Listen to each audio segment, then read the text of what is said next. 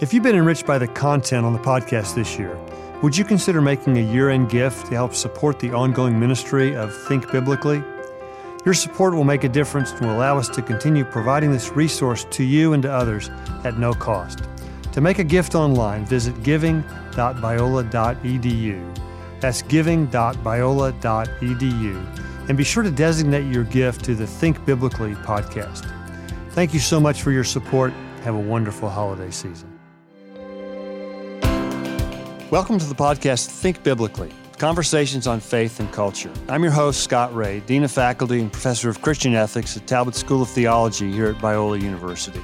And I'm your co host, Sean McDowell, Professor of Apologetics at Talbot School of Theology, Biola University. We're here today with our, our guest, Dr. Darrell Bock, who is the editor and contributor to a fascinating new book that has just come out called Jesus, Skepticism, and the Problem of History.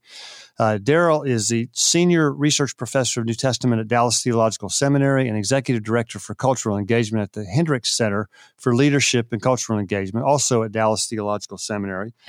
He's probably best known for his long time work on the historical Jesus. As an, as an evangelical, he has spent a lot of years in the trenches with all sorts of people with different views of the historical Jesus and has defended the historicity of the Gospels the reliability of the New Testament writers, uh, and the accuracy of the portrait of the historical Jesus for at least the last 30 years. So, Darrell, welcome. Thank you for coming on with us, and congratulations on the book. Uh, although, with the number of contributors to this, uh, this must have been quite a job to edit this book. Well, herding squirrels is something that you do in your spare time when you're an editor of a book. Uh, that's what we did. Uh, you forgot one very important credit, and that's a longtime friend of Scott Rae. So uh, um, uh, it's a real pleasure to be with you, and I'm looking forward to the conversation. Yes, Darrell and I actually, our listeners might not be aware of this. We actually grew up together. We have, I think you were you are the only friend I have had for sixty plus years. Wow. Uh, we grew up literally down the, down the street from each other in Houston, uh, and came to faith around roughly around the same time period. Well, that's so, under that's that's under under describing. Scott is one of the first people to have shared Christ with me. He's probably one of the reasons I I, uh, I am a believer today. So um, our, our and our friendship predates all those dates, and a lot of material has been erased as a result. Yes, let's just say when, whenever we are in public together, we have a mutual assured destruction pact with each other because there's there's just way too much dirt we have on each other. So I think it's I think it's fair to say that uh, Darrell's coming to faith happened more in spite of my sharing the gospel with him and not because mm. of hmm. it. It's te- great testimony to the work of the Holy Spirit uh, in bringing someone to faith. Fair enough. So Daryl, tell it since you've opened the door to that. Tell us a little bit about your own sort of spiritual journey. Well, um, I'll start where the story starts, which is uh, when you got back from a young life camp telling me I needed to know Jesus. And about the bulk of your presentation was you need to know Jesus. You need to know Jesus. You need to know Jesus. And you could say it three different ways.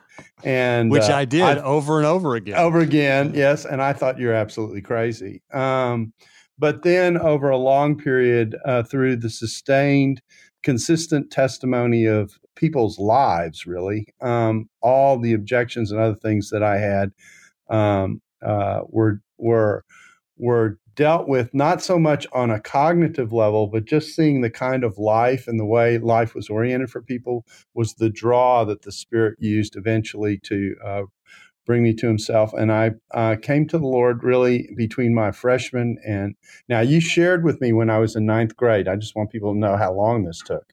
Okay. Um, uh, and I came to the Lord between my freshman and sophomore year in college.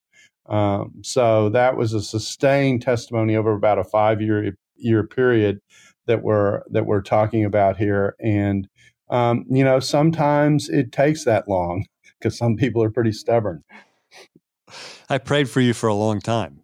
Well, uh, and I, I, did. I, I did have the privilege it. of I did have the privilege of praying with you when you received Christ. exactly was, right. So um, uh, anyway, so it's it, uh, so this is really cool in a whole lot of ways. Yeah.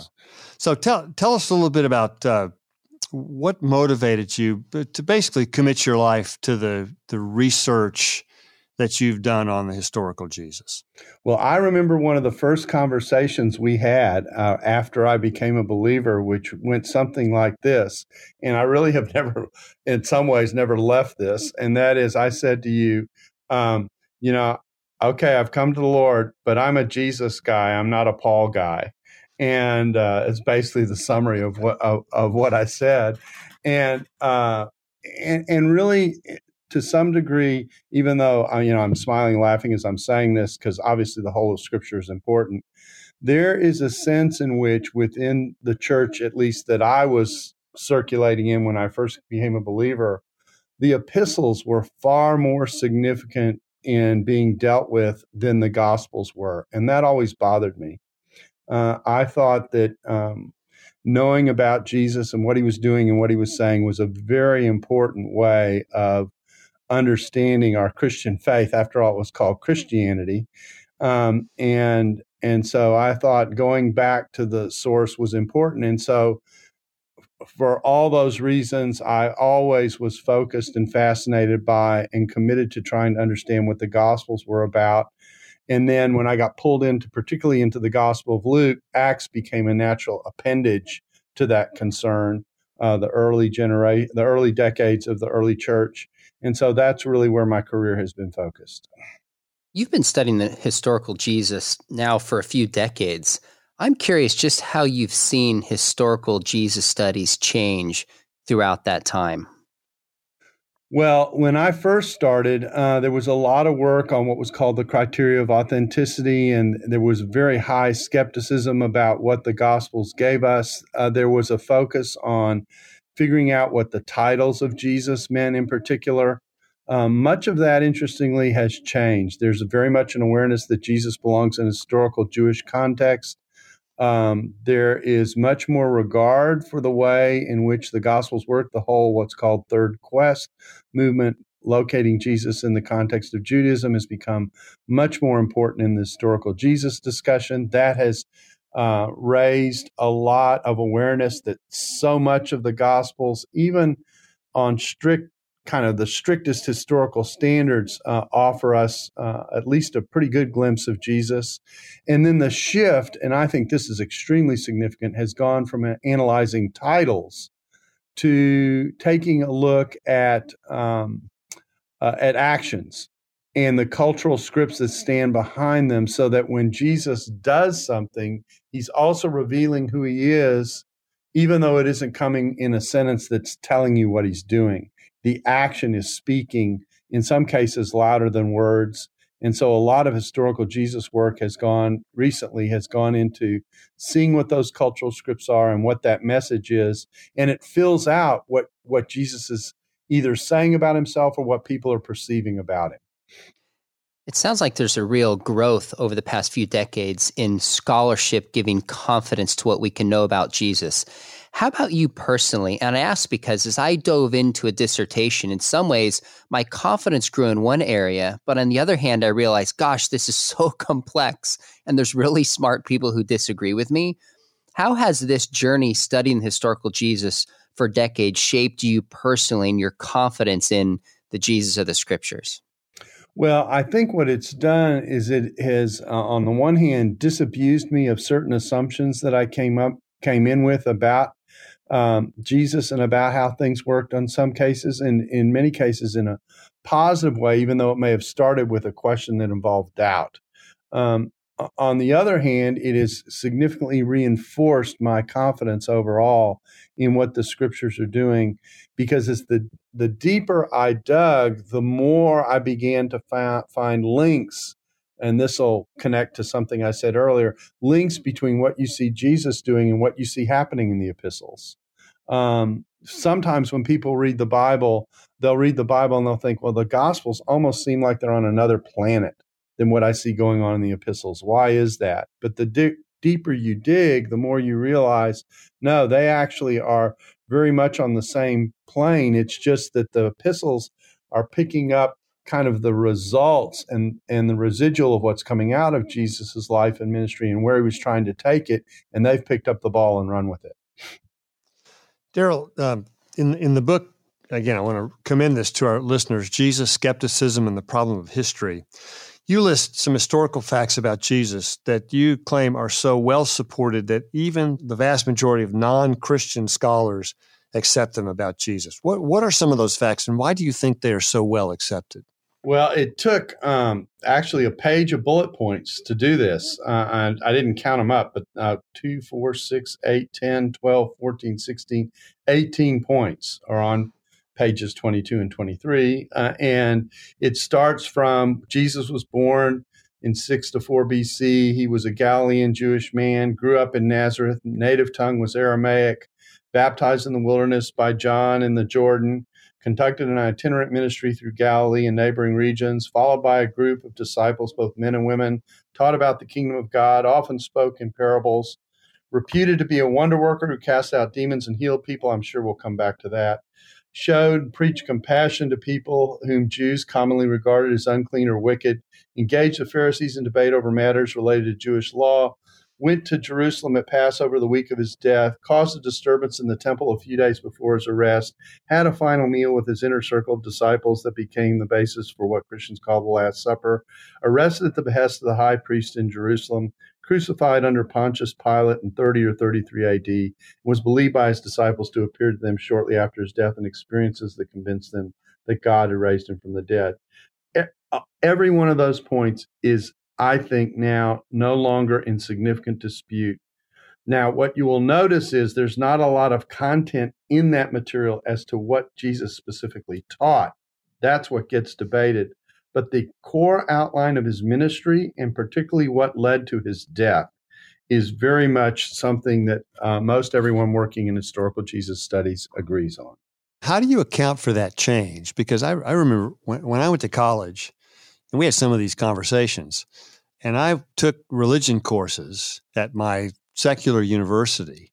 Uh, most of those things that you've listed were in significant debate. Uh, so, what's happened to the field that has well, caused think, this kind of change? What's happened to the field is this move into recognizing the Jewish backdrop and context of Jesus' ministry and the coherence of uh, be, you have to be able to explain one reality about Jesus, and that is what in the world got him crucified. Um, and, and that not as a theological problem, but strictly as a historical problem. And I make the distinction because Jesus is actually crucified for sedition. That's why you get crucified in the Roman world. And so you have to be able to figure out what got him there, especially since he didn't have an army he didn't fight anybody, you know, uh, in, in terms of you know violence or anything like that. So, what in the world would cause the representative of the Roman world to put Jesus to death for sedition? And you've got to be able to sort that out. And then you've also got to be able to sort out the Jewish opposition to Jesus, which is clearly in place. And it's also clearly in place by the time the apostles begin their work in Jerusalem. So, um, so all of that is in play and and so this outline begins to make sense out of that story and then the harder issue the next level of conversation is to fill all that in you know now that we've got these 18 kind of points of reference in a template and in a skeleton of what jesus' life is about uh, how do you fill that in and what does that look like and then that's where the discussions tend to come in now Whereas before, I think we were in a situation where some people even doubted whether he existed at all. Or if they did exist, they said, well, we can't really know very much about him because we can't really trust the Gospels, their prejudiced sources. There's also a lot of recognition. This is ironic in light of postmodernism, but I think what postmodernism did is it opened up the idea that people do have biases and perspectives, but that doesn't necessarily close you off from understanding what they're trying to say. And so that combination of things, I think, has um, led to a redirection of of Jesus studies, particularly in the third quest aspect. And frankly, another factor is is that a lot of conservatives who used to stay out of the historical Jesus discussion have come into it and have participated in it and have made the case for uh, the trustworthiness of the Gospels. And although you know we haven't convinced everybody about everything, there are things that we have done that have made steps in a positive direction. So you're are you suggesting that for a college student today who took that same say took a course on the life of Jesus at at UCLA or Cal State Fullerton or a place like that might hear something really different than the course that I took in college 30 years ago? conceivably that would be very much related to who's teaching the class and how how good a job the professor in the class does to making the student aware of the full nature of the conversation i'm aware of universities where where there's almost uh, pretending that uh, that these discussions uh, aren't going on and almost walling off a certain segment of the conversation, those students wouldn't hear this. But if a, but if the professor really is reflecting the full discussion and where it's coming from and who's doing the writing today in this area, uh, then they should be made aware of this shift. That's a great perspective about where scholarship is at and how that does or does not necessarily translate to the church for one, or even to academia. L- let me ask you this: You have a, a section in, in the book where you talk about the Gnostic Gospels. What are they? How how much do they offer us historically speaking of value? But then, why is there so much scholarly enthusiasm about them today?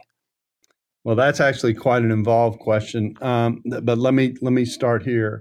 Um, uh, the reason people are intrigued by these gospels is that they have been um, reinserted into our attention by recent discoveries. Now, by recent discoveries, I mean within m- much of our uh, of our lifetime, by which I mean Scott's and mine, because Sean, you're a young guy.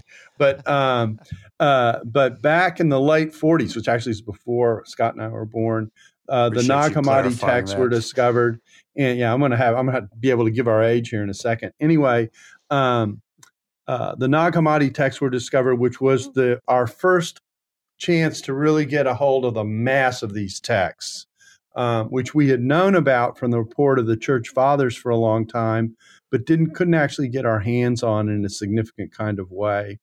It opened up a whole area of study uh, and fresh assessment but the problem is these texts are late texts. They are second and third century texts for the most part. Uh, they're so they're a century removed from the earliest church.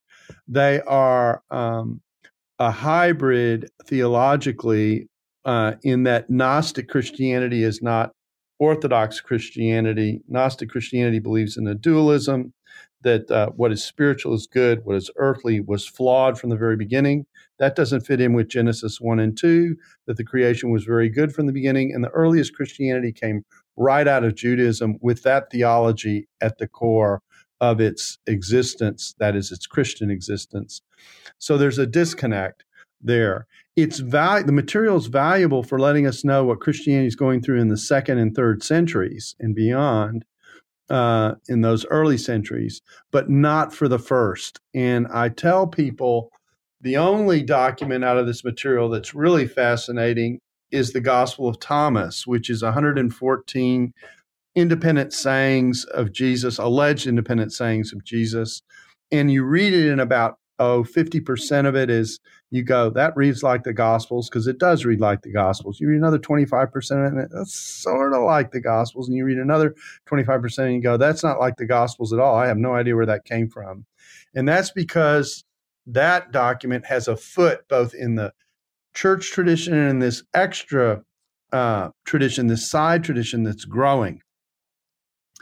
Now, the way this is all this material has been presented to the public in the context of culture is they're the secret gospels, the mystery gospels. Mm. And everybody wants to know what the secret is. Or it's framed as history's written by the winners. We now have the voice of the losers and the loser's history in genealogy goes back to the very the claim is to the very earliest period so in the beginning there wasn't an orthodox christianity there were competing christianities and orthodoxy eventually won that actually i think is a false narrative um, that in the beginning you had orthodox christianity that christianity in some circles became combined with a Greek Neoplatonistic philosophy. When that happened, it moved in the direction of Gnosticism. And in the second and third centuries, you had these competing alternate Christianities that were operating from the second and third century on about what the true Christian faith was. But that was not the earliest faith of the first century. And it's it's misleading and anachronistic to project that all the way back into the origins of the faith. So uh, sorry, I couldn't do that much more concisely, but that's basically what's going on with the Gnostic Gospels. The core point is this when you boil it all down the Gnostic Gospels are fascinating and important pieces of material for studying the early church and what was going on around it in the second and third centuries, but it doesn't help you with the first century. And the Christianity that we care about is the Christianity as it existed in the first. Darrell, uh, it seems to me one of the major stumbling blocks to accepting the the orthodox view of the historical Jesus are the, the, the numerous accounts in the Gospels and the Book of Acts of miracles that were done. Um, how do you respond to the claim made by n- numerous critics? Bart Ehrman's probably the most current and most popular of those that the miracles of Jesus are just they're just simply outside the parameters of what we can study historically. Yeah, um, this also is a is a complex question in some ways uh, because there is what we might call an ontological naturalism. That's the idea that God doesn't exist and miracles don't happen, which automatically at the start kind of nullifies what the Bible is claiming. I always tell people the Bible has a problem with modern many in modern culture because it has miracles.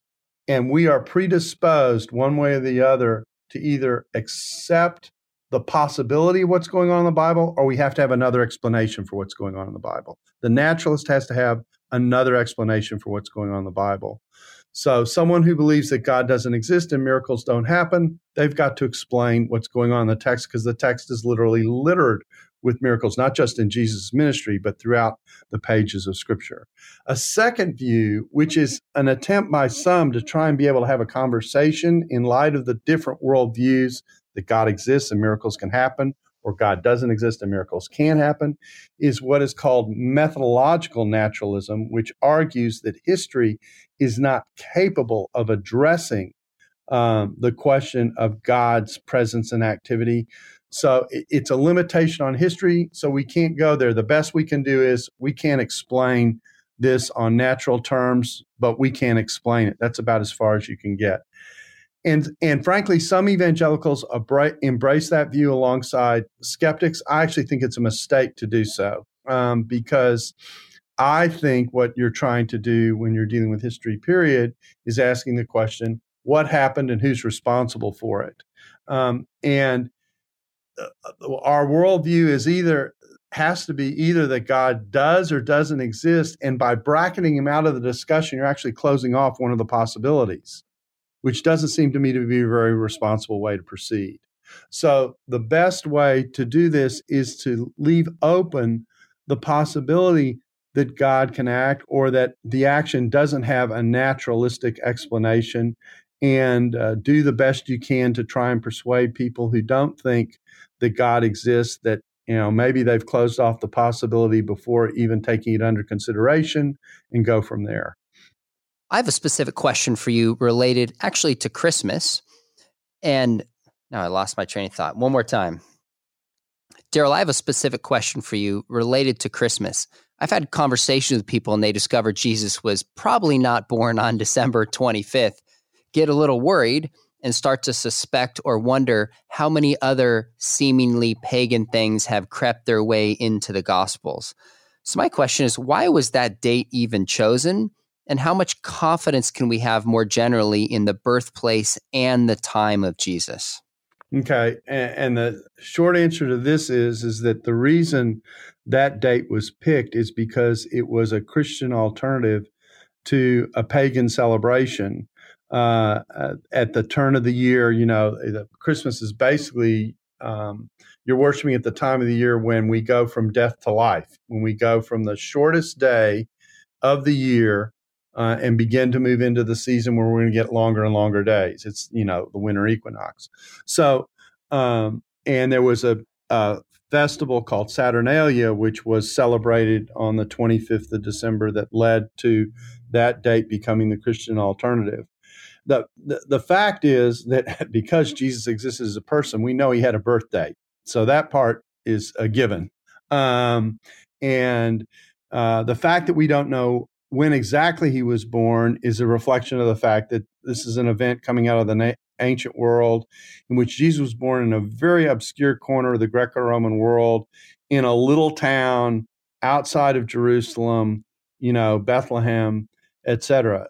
And the reason we're confident about the rest of that is because um, Bethlehem's not the most natural place to have a um, a transcendent figure be born. Uh, if you were just going to invent the story of Jesus being born as the deliverer of Israel to begin with, and you know the savior of the world on the other, and the church were just creating this out of whole cloth, um, you would probably have him born if you could pick a city in Israel. You probably have him born in Jerusalem. Of course, he's not born there. He's born in Bethlehem, a little village, maybe all of 500 people at the time. Uh, granted close to Jerusalem, but not Jerusalem. So it doesn't look like it's the kind of detail that would be made up. Uh, and as such, um, lends credibility because of its its lack of um, credibility as something made up uh, of being an authentic tradition. And like I say, we know that Jesus was born because Jesus lived and died, and and to get to life and death, you got to have a birth. That makes a lot of sense. Good practical reasoning. I like that. Yeah. Ba- back to your book, Jesus Skepticism and the Problem of History. I'm curious how you navigate where the world of scholarship is on Jesus and the local church. Because, for example, through some of the criteria that that you and other Jesus scholars will use, we can have more confidence in, say, the feeding of the 5,000 because it's in all four gospels, as opposed to Jesus turning water into wine because it's just in uh, the gospel of John.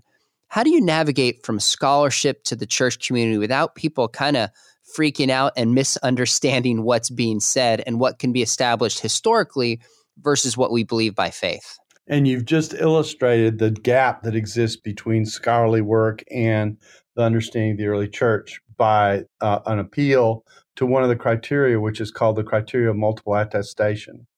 Multiple attestation does not mean what many people think it means, which is because it's mentioned in four gospels, there are four witnesses to it. What the criteria of multiple attestation actually means is if you take the tradition strands that feed into the gospels, so this would be uh, in most forms the gospel of Mark as the first gospel, the teaching that Matthew and Luke share from Jesus that's not tied to Mark, that is normally called Q for a, a teaching source, a teaching anthology source that we feel like the early church used. The unique stuff tied to Matthew, the unique stuff tied to Luke, the unique stuff tied to John's gospel, each one of those counts as a single witness.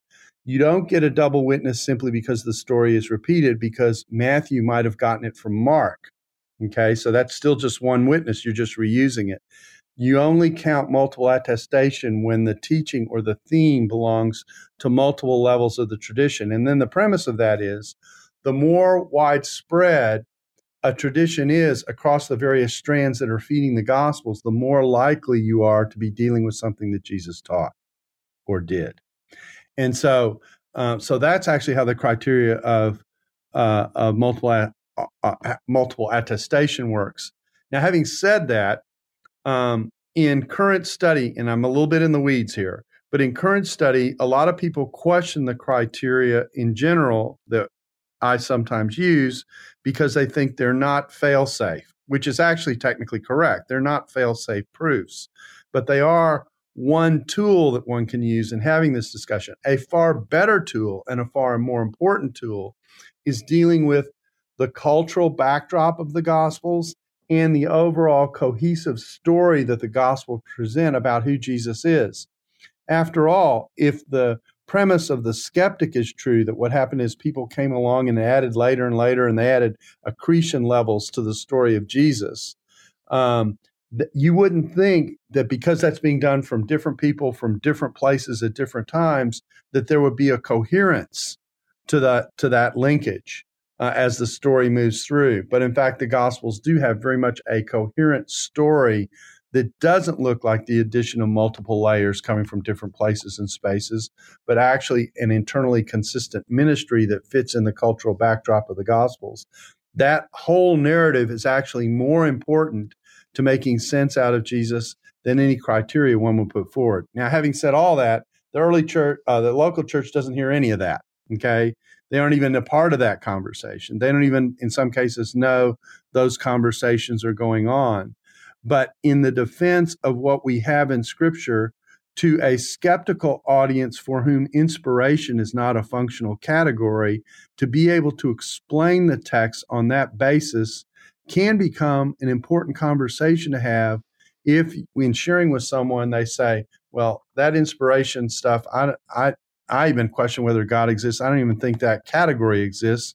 So how in the world are you going to explain what's going on in the gospels to someone for whom that category isn't going to work? That's what historical jesus study at least from a more conservative point of view is trying to do is to supply the answers to that question. Darrell, one last question for you. Um, and so give give me the the cut to the chase version of this. Uh, why why should the average person in the church believe that the gospel records of the life of Jesus are accurate?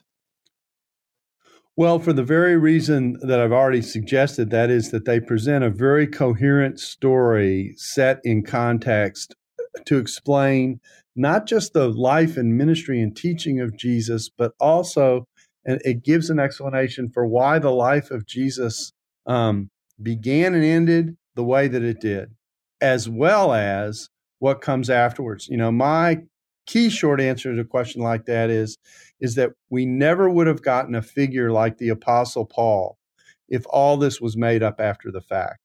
He was in Jerusalem at the time, knew what the official Jewish position was, etc there would have been no place for him to go to have the belief that he had if the teaching of Jesus and the theology of the early church wasn't as developed as the Gospels and Acts presented at the time at which his conversion took place, which is very shortly after the crucifixion and resurrection of Jesus, within at most a couple of years. So um, he so he's right up against the events with a knowledge of those events that tells me that the gospel material has a chance to be true. One other important factor here is the way in which stories got told in the ancient world. Uh, they get passed on primarily orally. You have multiple witnesses attesting to this material. You have the repeated tellings of core events that impacted people's lives. And in that combination, the overseeing of that tradition, which then became the content for the Gospels, you've got a tradition line or a tradition stream in terms of how that material is being overseen that guarantee the accuracy of what's going on. It's not the case of randomly retelling a story or experiencing an event and then 30 years later having to recall it. It's being retold again and again and again and again in between that period before it ever gets written down in a gospel. And much like we would come to learn the words of a hymn by repeatedly singing it rather than trying to memorize those words, a person comes to know the story of Jesus in the ancient world by hearing what he did and said again and again and again and again till they get it. That's thank you. That, that's really helpful. That's a, that's a, just a, a, very helpful summary of why people should believe that the gospel accounts are accurate. Uh, I want to commend to our listeners again. Th- this new book is really terrific called Jesus, Skepticism, and the Problem of History. Uh, Darrell is one of the editors of this, and this is this is really special for me, Darrell, to have my my longest term friend and very dear close friend on the program with us. So, thanks for coming on with us. Thanks for your just the the investment that you've made in historical Jesus studies, and for all the the great stuff you have going on. Well, it's my absolute pleasure. The joy is absolutely shared. Uh, and just let me commend uh, the school out there, um, Biola Talbot. It's a great school. It's, um, you know, one of the shining stars in our country for the faith. And uh, we just appreciate all the work that's being done there. Well, thanks, my friend It's been great. Been great having you on with us. My pleasure. This has been an episode of the podcast Think Biblically Conversations on Faith and Culture. To learn more about us and today's guest, Dr. Darrell Bock, and the book Jesus, Skepticism, and the Problem of History, and to find more episodes, go to biola.edu forward slash think biblically. That's biola.edu forward slash think biblically. If you enjoyed today's conversation, give us a rating on your podcast app and share it with a friend. Thanks so much for listening, and remember, think biblically about everything.